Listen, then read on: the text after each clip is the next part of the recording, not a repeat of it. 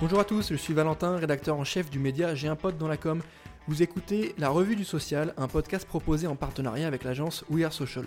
Pour m'accompagner aujourd'hui, je serai avec Laurent, fondateur du média J'ai un pote dans la com, et nous allons vous parler des toutes dernières actualités des réseaux sociaux, fonctionnalités, nouvelles tendances, études, nouveaux formats publicitaires, rien ne nous échappe. Que faut-il retenir de la semaine du social media C'est parti et dans ce nouvel épisode, on va vous parler des ventes de publicité sur YouTube qui atteignent les 7 milliards de dollars. On va enchaîner ensuite avec les beaux revenus de Pinterest, mais une petite déception sur le nombre d'utilisateurs. On enchaînera avec le format Reels d'Instagram qui peut désormais durer une minute. Ça, c'est good news. On va vous parler ensuite des influenceurs sur Pinterest qui vont pouvoir enfin gagner de l'argent. On enchaînera avec Snapchat qui ajoute la fonction milieu à la Snap Map. On terminera avec TikTok qui présente Remake et enfin Ariana Grande qui sera la tête d'affiche d'un gros concert sur Fortnite. Salut Laurent, comment tu vas? Salut Valentin, bah écoute, ça va très bien et toi? Bah écoute, ouais, ça roule. Première news du jour, c'est les ventes de pubs sur YouTube qui atteignent 7 milliards de dollars, donc c'est quand même pas mal. Euh, c'est des bons chiffres. Donc est-ce que Laurent, tu peux nous détailler tout ça, nous expliquer un peu euh, quel format marche, etc. Où est-ce qu'on en est? Ouais, c'est ça, la popularité de YouTube ne ralentit pas. Euh, chaque mois, c'est plus de 120 millions de personnes qui regardent du contenu sur la plateforme contre 100 millions euh, l'année passée. Donc euh, il y a également le nouveau format hein, dont on parle assez euh, souvent dans la RDS, c'est les shorts, donc ils sont vraiment les, compétiteurs face à TikTok qui voient leur utilisation augmenter assez fortement. Hein. Ils ont dépassé les 15 milliards de vues quotidiennes en juin, donc vraiment ça a doublé par rapport au trimestre précédent.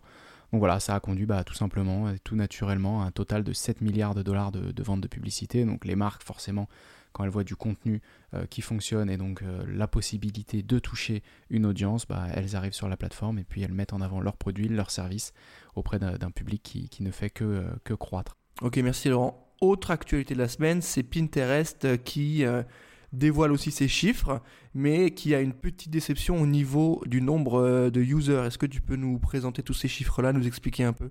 Ouais, c'est ça le rapport du deuxième trimestre euh, qui a été assez intéressant pour Pinterest. Hein. Ils ont généré plus de 613 millions de dollars, donc on n'est pas sur le même ordre de, de grandeur que, YouTube. Euh, mais voilà, un peu décevant dans la mesure où, comme tu le disais, ils ont fait quand même une croissance de 9% du nombre d'utilisateurs, mais euh, c'est un peu loin de leur target. En même temps, ça s'explique aussi bah, tout simplement par la réouverture euh, des différents lieux, hein, puisque forcément la, pandémie avait euh, profité à Pinterest, les gens restent chez eux, donc il y avait toutes les tendances un peu de, do-it-yourself, de cuisine, euh, où les gens cherchaient à s'inspirer et à s'occuper au sein de leur foyer, bah, tout simplement dès que le monde s'est progressivement réouvert, eh ben, le taux de croissance du nombre d'utilisateurs bah, n'est pas aussi fort qu'attendu. Donc euh, je pense que les trimestres qui vont venir vont être assez euh, challenging pour Pinterest pour voir un petit peu comment est-ce qu'ils se positionnent et puis comment est-ce que bah, tout simplement cette pandémie leur aura potentiellement profité en termes de nouveaux utilisateurs et surtout après de rétention. Donc voilà, je pense que les trimestres suivants vont être intéressants à observer. Ok, parfait, merci Laurent. On enchaîne avec Instagram qui annonce officiellement que les formats Reels vont pouvoir durer une minute. Donc on passe de euh, 30 secondes, il me semble, 20-30 secondes à une minute. Donc c'est plutôt pas mal. Euh, Laurent, tu m'expliques un peu ce qui va se passer? Oui, bah écoute, c'est assez marrant hein, puisqu'on a parlé euh, de TikTok hein, qui avait euh, récemment étendu euh, sa limite de temps des vidéos à 3 minutes. Et ben en l'occurrence, maintenant, c'est les Reels d'Instagram qui passent à une minute. Euh, donc voilà, fonctionnalité euh, Reels, on, ne la présente plus, mais voilà, à présent, euh, on va laisser un petit peu plus libre cours à la créativité sur Instagram avec un format Reels un petit peu plus long qui va permettre un petit peu plus de choses aux créateurs de contenu. Donc voilà, c'est des fonctionnalités et des choses que l'on voit sur, sur pas mal de plateformes. Ok, merci Laurent. On enchaîne avec Pinterest qui va permettre aux influenceurs, aux créateurs de contenu de gagner de l'argent. Donc avec un outil voilà, permettant de rémunérer les créateurs. Laurent, tu peux nous dire un peu comment ça a marché, comment ça s'appelle, comment ça marche? Ouais, bah c'est ça, hein. c'est ce, que, je viens de dire sur l'actualité euh, juste avant. Encore une fonctionnalité qu'on voit arriver sur pas mal de plateformes, Twitter. Et ben euh, cette fois-ci, ça va être autour de Pinterest d'ajouter une fonctionnalité qui permet euh, aux créateurs de contenu d'avoir une rémunération sur la plateforme. Donc voilà, c'est euh, une série d'outils euh, qui vont euh, permettre aux créateurs de contenu de gagner de l'argent en promouvant bah, tout simplement des articles sur la plateforme.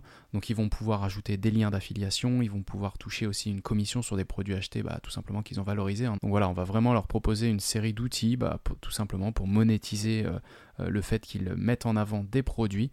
donc voilà, Pinterest c'est beaucoup d'agrégation de, de contenu et ben là ça va être tout simplement rémunéré, c'est la possibilité de faire une sorte de petit shop qui va lui-même euh, présenter plusieurs marques, plusieurs enseignes, ou en tout cas plusieurs produits euh, qui viennent de plusieurs euh, sites e-commerce.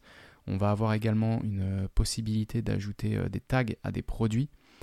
sur ces pins. Donc voilà, donc c'est un peu technique, il hein. faut, connaître la plateforme Pinterest, mais voilà, on va avoir ensuite un nouveau label partenariat payant pour promouvoir bah, les parrainages dans les ID pins. Euh, donc euh, voilà, c'est vraiment euh, toujours cette idée de transparence et puis toujours de, fonctionnalités supplémentaires pour permettre aux créateurs bah, qui investissent du temps, on l'a dit déjà de nombreuses fois, pour acquérir de nouveaux utilisateurs et aussi pour, pour les garder sur la plateforme, bah, il est important qu'ils puissent être rémunérés pour le temps qu'ils passent à agréger du contenu, à créer du contenu. Donc voilà, affaire à suivre et on va voir comment justement on en a parlé euh, en tout début de cette RDS.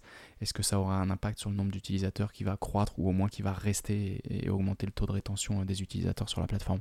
Et on enchaîne avec Snapchat qui ajoute la fonction Milieu à la Snap Map. Donc vous savez, la Snap Map, c'est la carte du monde euh, que vous avez sur Snap quand vous swipez vers la gauche. A priori, je crois que c'est ça. Ouais, c'est vers la gauche où on peut découvrir ses potes, les adresses, etc.